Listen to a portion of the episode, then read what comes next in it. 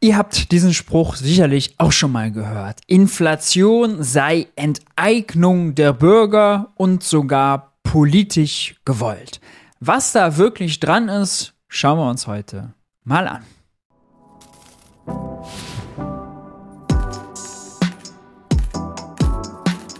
Hi und herzlich willkommen bei Geld für die Welt. Ich bin Maurice und in diesem Video geht es um das Thema Inflation. Der Blocktrainer Roman Reha, großer YouTube-Kanal, der normalerweise über Bitcoin in Anführungszeichen aufklärt, hat sich dem Thema Inflation gewidmet und die steile These aufgestellt, dass Inflation gewollt sei und am Ende des Tages eine Enteignung der Bürger bedeutet die Thesen und vor allem die Begründung, er meint, es hätte ganz viel mit John Maynard Keynes zu tun, die schauen wir uns heute mal an. Übrigens zum Thema Inflation habe ich dieses Buch geschrieben, ist dieses Jahr rausgekommen. Teuer, die Wahrheit über Inflation, ihre Profiteure und das Versagen der Politik. Wenn euch das interessiert, checkt das gerne aus. Den Link dazu gibt es unten in der Videobeschreibung. So, genug des Vorgeplänkels. Wir starten gleich rein. Hallo und herzlich willkommen zurück beim Blocktrainer. Heute soll es um ein ganz besonderes Thema gehen. Es soll um den Keynesianismus gehen, beziehungsweise darum, wie Inflation euch enteignet. Und dass es ein Prozess ist, der sogar gewollt ist, auch wenn heutige Mainstream-Ökonomen, Zentralbanker und Politiker behaupten, das sei nicht der Fall und die Inflation wäre notwendig auch zu dem ganzen Thema Inflation haben wir mal ein Video gemacht, das nennt sich die Inflationslüge. Ich verlinke es euch unten in der Videobeschreibung und später im Abspann. Gerne mal reinschauen, sehr aufschlussreich. Es geht aber heute noch mal viel tiefgehender und zwar geht es um den Keynesianismus. Das ist die Ökonomielehre, die auch bei uns an den Universitäten gelehrt wird. Und Keynes, der Begründer dieser Ökonomielehre. Das fängt ja tatsächlich schon mal lustig an. Man fragt sich ja, woher weiß ein Roman Reha eigentlich, was an deutschen Universitäten und Hochschulen gelehrt wird? Ja, woher soll er das wissen? Der hat nämlich selbst gar kein VWL-Studium, hat nie irgendwas in die Richtung äh, abgeschlossen oder was. Ist jemand, der aus der IT kommt und eben als technischem Interesse heraus dann seinen Blocktrainer-Kanal rund um den Bitcoin und äh, seine Funktionsweise aufgebaut hat. Das heißt, woher soll er es wissen? Zweitens, ist es auch völlig falsch, ja. Also was dominant ist an deutschen Hochschulen und Universitäten, ist die Neoklassik beziehungsweise der Neu-Keynesianismus. Das ist die Weiterentwicklung der Neoklassik, wo also vom originalen John Maynard Keynes wirklich sehr, sehr, sehr, sehr, sehr, sehr wenig drin ist. Dem John Maynard Keynes hat man sehr, sehr Unrecht getan. Hicks hat ihn äh, in dieses weit verbreitete, wer VWL studiert, muss das immer dann äh, lernen, ISLM-Modell gepackt und sich später dafür selbst entschuldigt, äh, dass das ISLM-Modell wirklich John Maynard Keynes nicht gerecht wird. Also, der John Maynard wird im Original sowieso kaum gelesen. Ähm, und erst recht nicht unterrichtet. Und vielleicht täte es dem Blocktrainer Roman Rea mal gut, doch mal so ein paar Kurse an der Uni wirklich mal mitzumachen, um zu sehen, was da wirklich abgeht und was nicht. Der hat nämlich damals schon ein paar ganz interessante Dinge zur Enteignung festgestellt. Ganz kurz, bevor wir mit dem Video starten, ich habe letztes Jahr auf Twitter mal geteilt, wie ich den Bachlauf. Ich bezweifle im Übrigen sehr, dass er den John Maynard Keynes im Original gelesen hat. Also äh, würde ich viel, viel verwetten, dass es nicht der Fall ist. Es geht darum, wie Zentralbanker und heutige Mainstream-Ökonomen, gerade auch Vertreter der sogenannten MMT, der Modern Money Theory, das ist einfach. Ah, sieh an, jetzt ist die MMT plötzlich schon Mainstream. Ja, also ich muss sagen, Romans Fantasiewelt gefällt mir eigentlich ganz gut. An den Universitäten wird Keynes im Original gelesen und MMT ist Mainstream. Mhm. Äh, welchen MMT-Zentralbanker, MMT-einflussreichen äh, Berater in Ministerien es gibt, den soll er mir gerne mal nennen. Äh, leider ist das, was Roman beschreibt, nicht die Realität, sondern die Fantasie. Das kann er seinen Keukarpfen da hinten erzählen, aber sonst bitte niemandem. Aber man muss natürlich die Strohmänner sehr sorgfältig aufstellen, wenn man die auch nachher in den restlichen 17 Minuten des Videos umlegen möchte. Die besagt, naja, Geldmengenausweitung führt nicht zur Inflation und auch die Inflation an sich ist kein großes Problem, sondern ein notwendiges ähm, Gut, um damit eben eine Gesellschaft aufzubauen und voranzutreiben.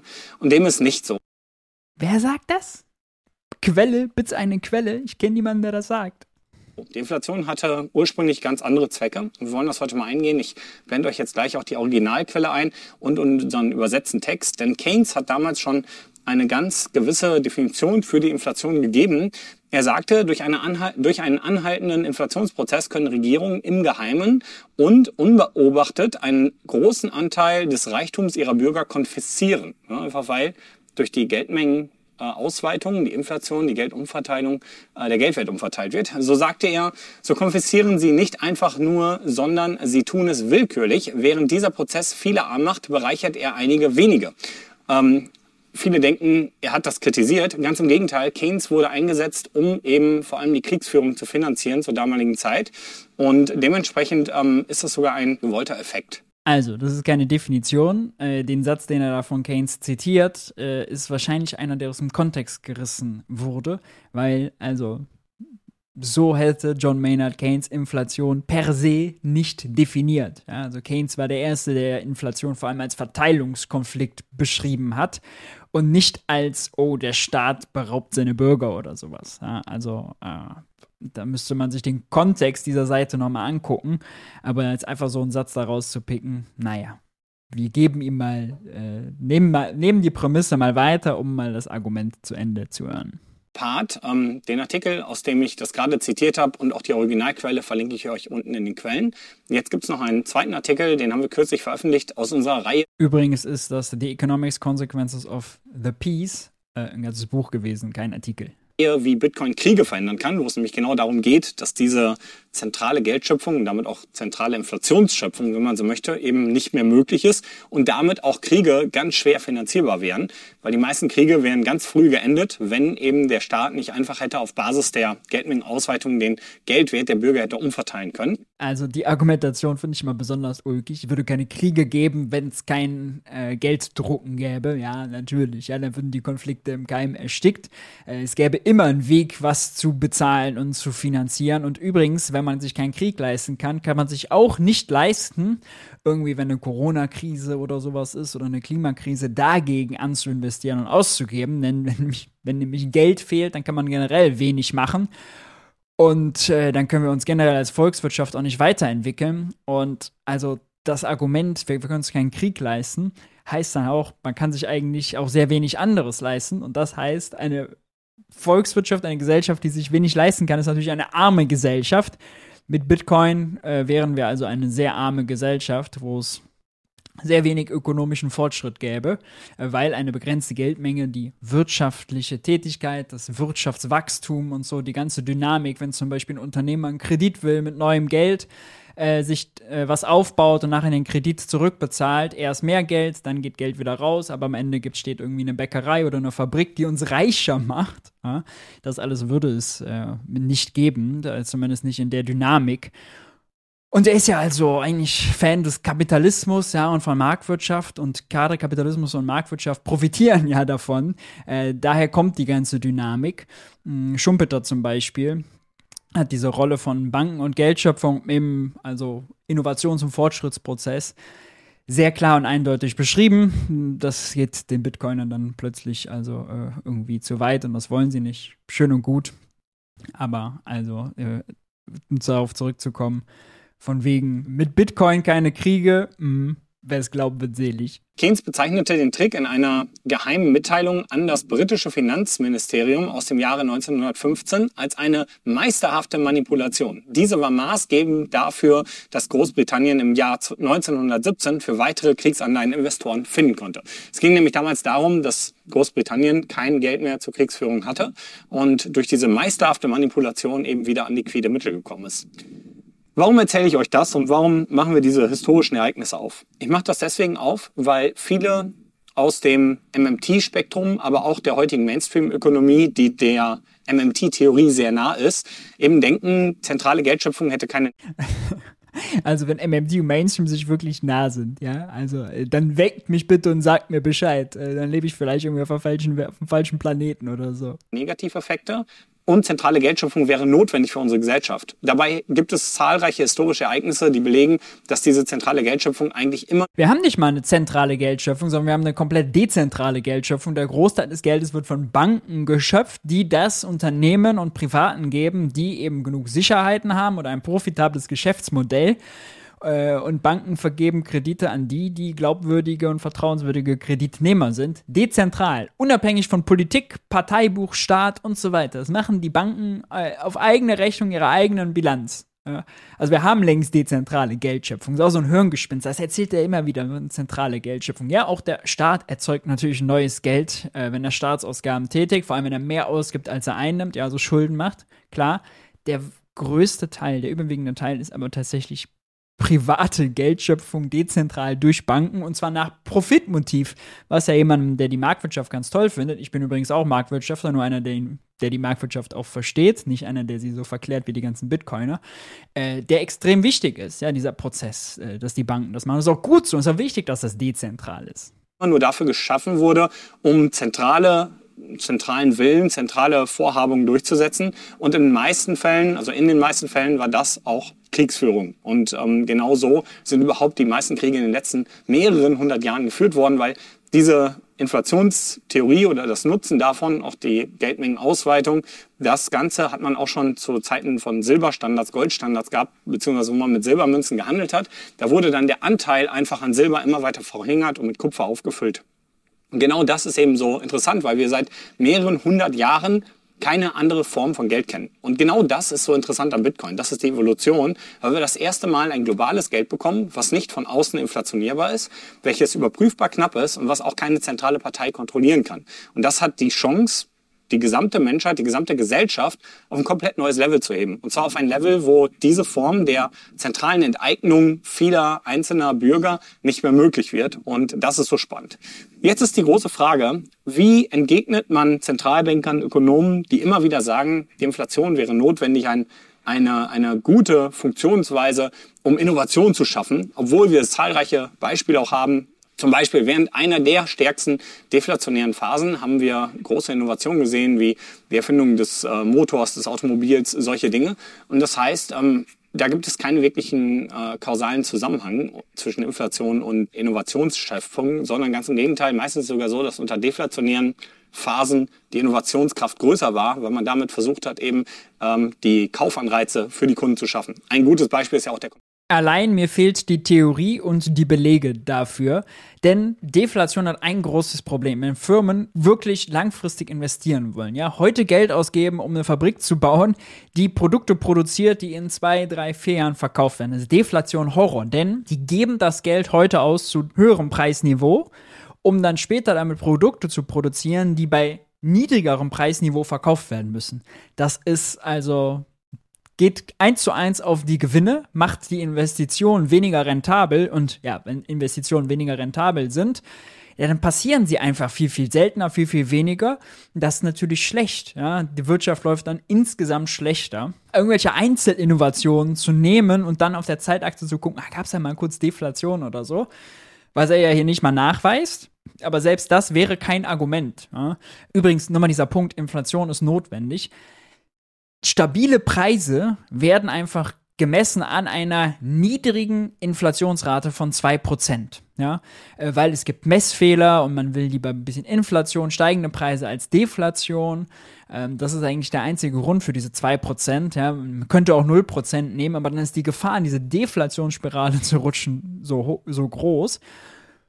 Niemand will irgendwelche Inflationsraten von 5% dauerhaft oder von 7%, wie wir gerade haben. Ja? Also weder irgendein MMTler noch irgendwie Mainstream-Ökonomen noch irgendein Politiker. Ja? Die fürchten alle Inflation und wissen, dass das problematisch ist, weil äh, das viel Chaos erzeugt. Ja, wir merken das ja gerade, wenn die Preise sich ständig verändern. Ne? Das ist schlecht für eine Marktwirtschaft. Ähm, das ist blöd.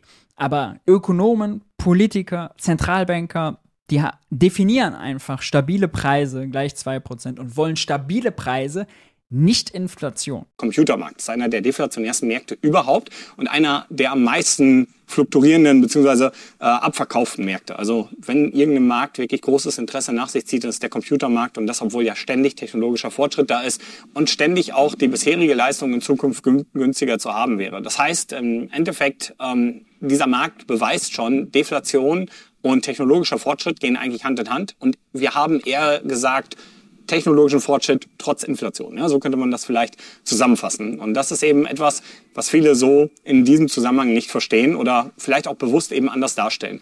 Wir müssen uns eben fragen, warum. Natürlich können sich gewisse Branchen preislich verändern im Verhältnis zu anderen. Ja, also relative Preise ändern sich permanent. Das hat immer nichts mit Deflation oder Inflation zu tun. Und der Beweis, dass irgendwie Laptops heute in Zukunft günstiger sind, weil dann die verdrängt werden durch neue Laptops, äh, die dann mehr können und so äh, und vielleicht auch also zum gleichen Preis mehr können, ja, also technologisch besser, man kriegt mehr fürs gleiche Geld, ist kein Beweis, dass das für die Wirtschaft insgesamt gilt, denn die Branche, Computer zu verkaufen, lebt natürlich auch davon, dass andere Branchen wachsen. Heutige Ökonomen, Politiker sagen, Inflation wäre notwendig, während die Erfinder dieser Art und Weise der Inflation, wie wir sie heute haben, eigentlich ganz klar gesagt haben, es ist dazu da, den Bürger zu enteignen, es ist dazu da. John Maynard Keynes ist der Erfinder der Inflation. Krieg zu führen, zentrale ähm, Manipulationen zu machen, also aus zentraler Stelle. Das ist das Geilste, was ich je gehört habe. John Maynard Keynes ist der Erfinder der Inflation. Oh, weia raus für die breite Masse und ähm, warum die heutigen Ökonomen das nicht mehr wahrnehmen. Und was mir immer wieder auffällt, wenn ich mir auch Interviews anschaue, zum Beispiel mit Zentralbankern wie Isabel Schnabel, die kennen teilweise die Geschichte des Geldes gar nicht. Ja? Die wissen dann nicht mal, wer hat den heutigen Fiat-Standard 1971 mit Richard Nixon zum Beispiel, wer, wer, wer war das? Ne? Oder warum hat Nixon das gemacht? Das ist denen völlig unbekannt. Und ich glaube, das ist eine große Gefahr, weil in dem Moment, wo wir nicht mehr nachvollziehen können, was ist geschichtlich unser Chefökonom äh, Roman Rea weiß das aber natürlich zum Glück alles. Passiert. Und was waren die Folgen daraus? Machen wir die gleichen Fehler wieder und verstehen nicht, dass der Schaden, den wir mittlerweile erzeugen können, dadurch, dass wir technologisch so weit fortentwickelt sind und dass wir digitale Zahlungsmöglichkeiten haben, noch viel, viel größer wird. Das heißt, wenn damals die zentrale Geldschöpfung zu Kriegen geführt hat und wir heute ein Maß der zentralen Geldschöpfung und auch der Währungsraumgröße sehen, die noch viel Überleg mal, du machst dir die Welt so einfach, dass du Kriege, Konflikte zwischen Nationalstaaten mit Geldschöpfung erklärst. Viel mächtiger ist wie damals, dann kann das erheblichen Schaden nach sich ziehen. Und diese Gefahr steht einfach im Raum. Und ich frage mich halt, wie gesagt, warum diese Leute das nicht erkennen können, wollen und äh, so vehement verteidigen. Und ganz spannend finde ich, wie viel Zulauf solche Theorien wie die MMT haben von den Menschen selber, von der Bevölkerung, denn die sind am Ende ja die Leidtragenden. Das heißt, da steht jemand, der euch erzählt, hey, schaut mal her, ich enteigne euch, verteile das Geld neu nach dem, wie ich denke, dass es am besten verteilt ist und dann wird alles gut. Ja, und im Endeffekt ist es. MMT bedeutet nicht zentrale Geldschöpfung. MMT beschreibt einfach das Geldsystem, was wir haben und ja, dass der Staat neues Geld erzeugt, wenn er Ausgaben tätigt und dass ja, dass Banken neues Geld erzeugen, wenn sie Kredite vergeben. Unter welchen Bedingungen Banken das erlaubt werden soll und in welchem Rahmen der Staat das machen soll, ist alles abhängig von Politik, äh, die demokratisch legitimiert ist durch demokratische Mehrheiten. Ne? Also tut immer so, als wäre MMT so ein Regime, ja, äh, irgendwie, was man dann äh, einsetzt, anwendet oder einführt.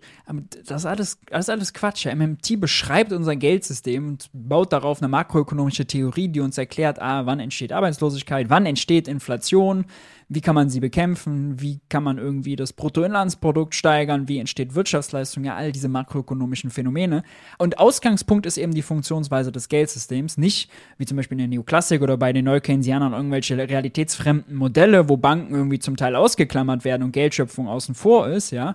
Ähm, das ist eben der Vorteil der MMT. Deswegen kriegt sie auch mehr Zulauf, weil sie einfach näher dran ist an den Institutionen, die wir heute haben und die Welt da draußen besser erklären können. Ja, die Neoklassiker und die Neukeynesianer, die, die eben die Unis und die Hochschulen dominieren, die lassen die vielen Studenten einfach unzufrieden zurück, weil man einfach merkt, ah, okay, Japan, gut, die haben 250% Staatsschulden, jeder Mainstream-Ökonom hat irgendwie prophezeit, das gibt irgendwie hohe Inflation und hohe Zinsen und beides ist nicht eingetreten. Ja, also wie soll man das erklären? Oder man muss irgendwie Löhne kürzen und ganz viel sparen, damit Griechenland die Schulden abbauen kann. Und heute haben sie genauso viele Schulden wie damals, irgendwie 2011, 2012, 2013, 2014, ja, je nachdem, welches äh, Jahr man als Startdatum für die Griechenland-Krise nimmt.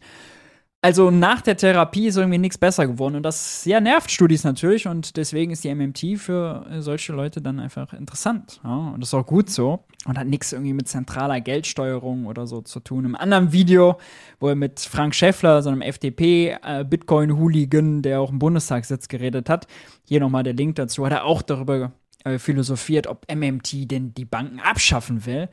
Völliger Quatsch. Ja? MMT beschreibt einfach nur, wie Banken funktionieren MMT schreibt nicht vor, dass es die nicht geben sollte. Im Gegenteil, ich habe ja schon erklärt, dezentrale Geldschöpfung durch Banken ist für eine Marktwirtschaft extrem wichtig.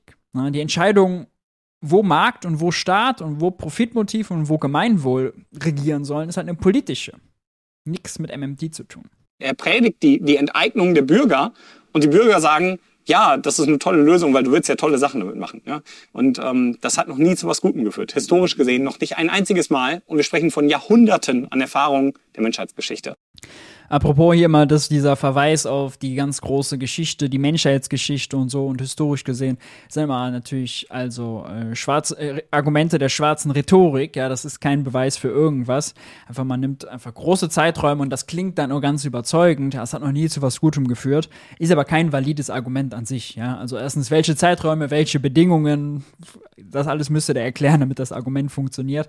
Tut er aber nicht. Das ist einfach ganz klassische schwarze Rhetorik, damit kann er seine Keukarpfen überzeugen überzeugen. Uns aber nicht. Also es ist wichtig, irgendwie hier aufzuklären und das ganz unaufgeregt zu tun. Auch gar nicht ähm, diese Leute zu verurteilen oder zu verteufeln, die das machen. Ja, man kann ja eher mal feststellen, okay, irgendwie wollen die das historisch nicht korrekt einordnen oder die möchten auch in irgendeiner Form das nicht historisch wahrhaben. Das kann ja auch sein. Und ähm, wie schafft man es, vielleicht jemanden davon zu überzeugen, dass zentrale Geldschöpfung eben mehr Negativeffekte mit sich bringt statt positive? Und ich glaube, da ist einfach eine gesunde Diskussionsbasis notwendig und historische Ereignisse und vielleicht gerade von einem der Schöpfer der heutigen äh, Inflationsmechanismen, Keynes, ja, auf denen fast unsere gesamte Ökonomie basiert. Ja, man kennt Keynes, der Schöpfer der Inflationsmechanismen. Ja, hier haben sie es zuerst gelernt bei Roman Rea beim Blocktrainer. Ja, wussten viele nicht aber ist so. Keynes der Schöpfer der Inflationsmechanismen. Es wäre schön, wenn irgendwie die Wirtschaftspolitik sich einig wäre, dass man auf John Maynard Keynes hört, aber offensichtlich ja nicht. Christian Lindner will mitten in einer Krise, wir haben 0,0% Wirtschaftswachstum im ersten Quartal gehabt. Unsere Wirtschaft hat sich noch lange nicht von dem Corona-Schock erholt. Ja? Also im Einzelnen haben wir real inflationsbereinigt 10% weniger Umsatz. Wie energieintensive Industrie hat 20% weniger produziert als im Vorjahr. Die Baubranche ist gerade in der Krise, da brechen die Aufträge Aufträge um ein Viertel ein. Äh, selbst das Bruttoinlandsprodukt ist auf Niveau 2019, ja, also wir sind seitdem noch nicht weiter irgendwie fortgeschritten. Und Christian Lindner spart, ja, obwohl John Maynard Keynes, also den billigsten Take, den man von John Maynard Keynes mitnehmen kann, ist, dass der Staat in einer Krise nicht zu sparen hat, sondern investieren, um die Wirtschaft mit zusätzlicher Nachfrage anzukurbeln. So, äh, es wäre schön, wenn irgendwie John Maynard Keynes so die die Basis wäre. Ja, äh, ist sie aber nicht. Ganz offensichtlich nicht ähm, einfach heranzuziehen und zu zeigen, hey, der hat das aber so gesagt und das war sein Ziel und genau das hat er ja auch erreicht damit. Es ist sehr, sehr interessant, denn auch an unseren Universitäten, also immer wenn ich zum Beispiel über Inflation spreche, wenn es bei Bitcoin um Inflation geht oder Geldmengenausweitung und die Effekte, dann kommen immer die ganzen BWL-Studenten Semester 1, ja, ist natürlich jetzt ein bisschen überspitzt. Ne? Natürlich sind da einige bei, die auch ähm, viel ökonomisches Verständnis haben, natürlich, aber eben immer das ökonomische Verständnis, welches heute an unseren Universitäten gelehrt wird, was komplett auf Keynes aufbaut. Also wirklich ausnahmslos. Witz, BWL äh, ist Betriebswirtschaftslehre, nicht Volkswirtschaftslehre und dass die BWLer die John Maynard Keynes lernen, die VWLer ja schon nicht, aber die BWLer, wo es darum geht, wie funktioniert ein einzelnes Unternehmen, nicht die Wirtschaft als Ganzes, die ja schon mal gar nicht. Also, wie kommt er darauf? Das ist wirklich also zum Kopfschütteln. Das heißt, ähm, Keynes hat eine Ökonomie geschaffen, in der das zentrale Organ den Geldwert der Bürger umverteilt und verkauft es uns an den Universitäten als sinnvoll. Was wir nämlich meistens in den Schulen heutzutage lernen, ist, irgendeine auswechselbare Schraube in diesem System zu werden. Und das ist ein Problem für jeden, der individuell denkt, der seine eigenen Ziele, Träume verwirklichen möchte und der seinem Leben auch einen größeren Sinn geben möchte, als irgendeine auswechselbare Schraube in diesem System zu sein.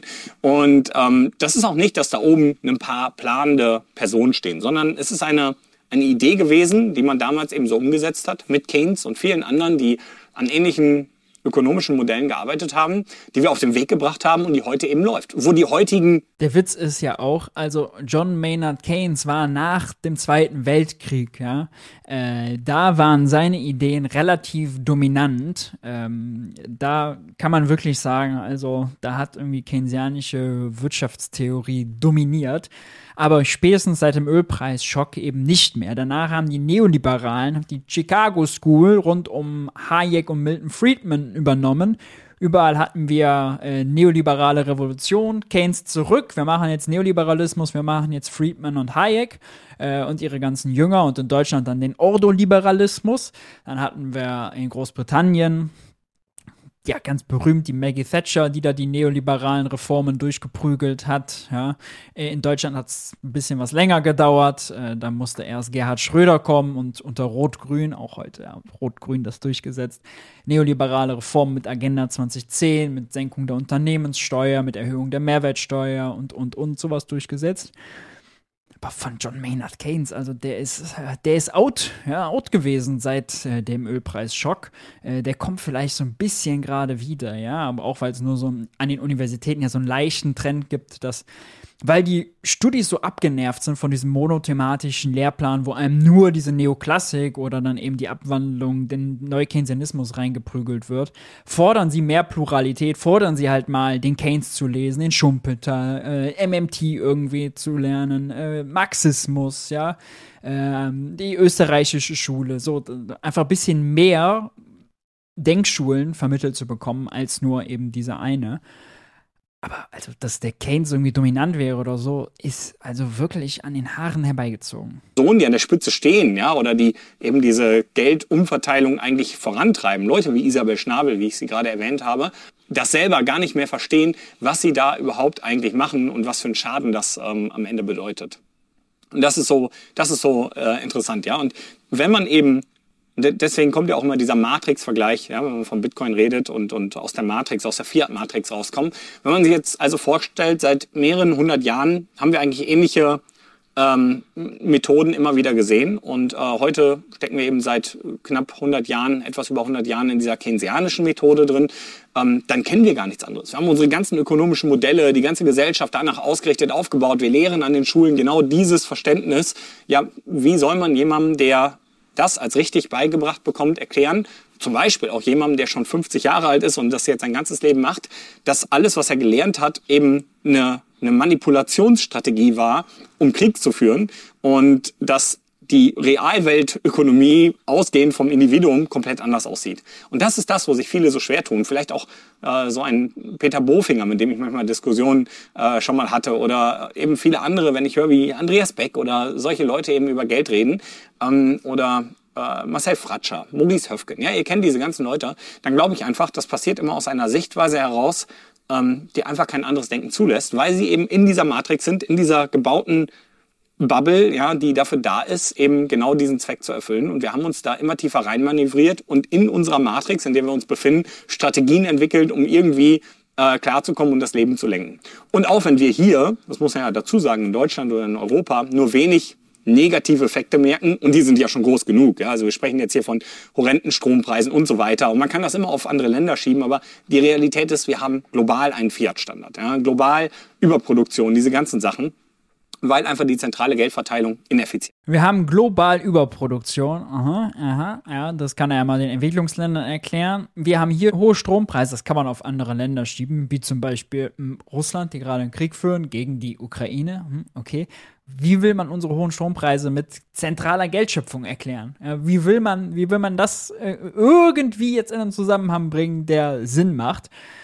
Das würde kein Empiriker der Welt, kein Statistiker irgendwie hinbekommen, da jetzt, wenn man andere Variablen wie Krieg, wie Pandemie und so weiter ausklammert, da einen Beweis hinzubekommen. Das würde einfach nicht funktionieren. Es geht einfach nicht. Seit zehn Jahren machen wir irgendwie Quantitative Easing, die Zentralbank gibt Gas und dann braucht es Krieg und Pandemie um mal die Energiepreise mal richtig so durchzurütteln und weil der Gaspreis gestiegen ist und wir hier Gas verstromen, ist der Strompreis gestiegen. So, viel Spaß, das einfach mit mehr Geld irgendwie zu argumentieren. Geht nicht. Es ist illusorisch. Und ähm, deswegen verbrauchen wir ineffizient Energie. Das ist einfach so. Und wir haben auch damit die einzige Möglichkeit, wirklich irgendwie ähm, den, diesen ineffizienten Energieverbrauch in den Griff zu bekommen, indem wir eben sagen, na ja, wir müssen wirklich es schaffen, einen harten Geldstandard für die Gesellschaft zur Verfügung zu stellen. Anders wird es nicht gehen.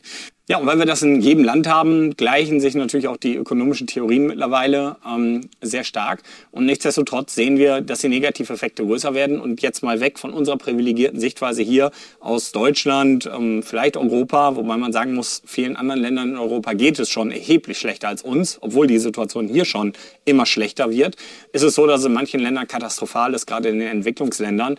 Da ist der Fiat-Standard so schlimm, dass die Menschen wirklich über Nacht teilweise um 50 Prozent ihres Hab und Guts enteignen enteignet werden. Und das ist katastrophal. Ja, und was wir eben mittlerweile feststellen ist. Natürlich nur, weil Staaten ihre eigene Währung haben und Geld schöpfen und Banken Kredite vergeben. Ja, ist sie. Das ist das Argument. Mhm. Welt ist in so einer Fiat-Matrix gefangen und ähm, Bitcoin ist dieser Gegenpol. Bitcoin ist diese Idee von einem harten Geld, was eben nicht von der Politik kommt, nicht von Zentralbankern kommt, sondern von, von den Individuen, die sich dafür entscheiden, dieses harte Geld anzunehmen, wo einfach eine Inflation in dieser Form nicht möglich ist. Natürlich sind die Kursschwankungen aktuell gewaltig bei Bitcoin. Bitcoin ist noch sehr jung, Bitcoin hat noch sehr wenig Teilnehmer. Ähm, Im Verhältnis zur Weltwirtschaft braucht man nur wenig Geld, um den Kurs groß zu bewegen.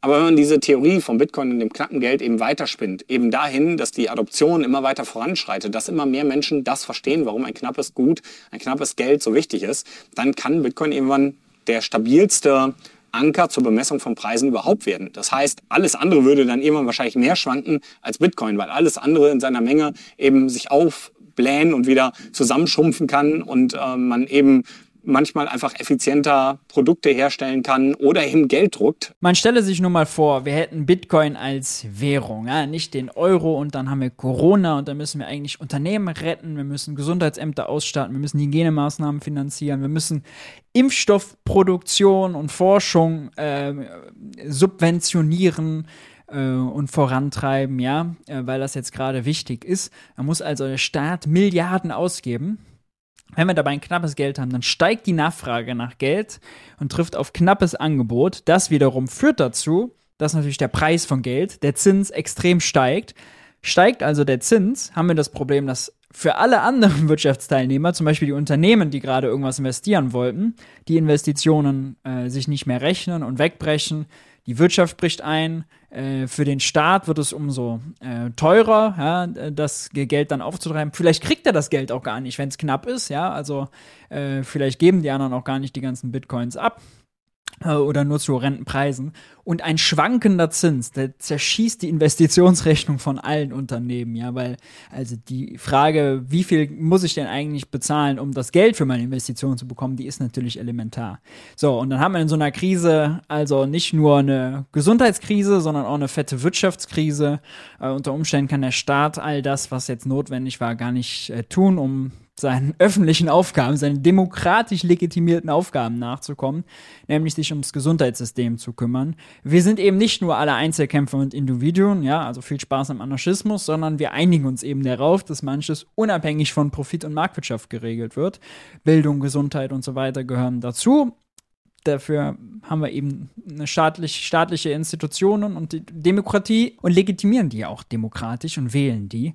Äh, all das gibt es dann irgendwie in der Bitcoin-Welt dann scheinbar nicht mehr oder ist nicht vernünftig. Also wirklich, also knappes Geld ist also fürchterlich. Bitte, bitte, bitte die Finger davon lassen. Damit auch genug die ganze Bitcoin-Werbung äh, zum Ende des Videos sparen wir uns noch. Es ist wirklich interessant, ja, wie man also Strommann, Strohmann aufbaut.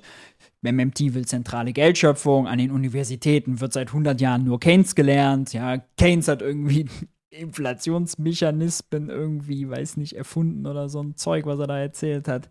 Also, boah, wie kann man da zuhören und das Gefühl haben, er vermittelt einem gerade etwas, was sinnvoll ist, ja. Also und dazu dann diese ganze schwarze Rhetorik, ja, historisch, Menschheit, Menschheitsgeschichte, global, ja, und ach, Kriege gibt es natürlich auch nur wegen zentraler Geldschöpfung. Wie kann man sich so verklären lassen? Ja, da muss man ein Brett vom Kopf haben, jetzt mal ehrlich. Meine Güte. Oh Mann. Gut, ihr Lieben. Äh, wie fandet ihr das Video und die Argumentationsweise? Äh, VWL-Studenten, die zugeschaut haben, können ja gerne mal in die Kommentare schreiben, wie groß der Keynes-Anteil bei Ihnen im Studium ist. Das wäre nochmal spannend. Ansonsten äh, lasst gern ein Like da, lasst ein Abo da, abonniert die Glocke, um kein Video zu verpassen. In diesem Sinne, ich hoffe, wir sehen uns beim nächsten Video. Ciao, ciao.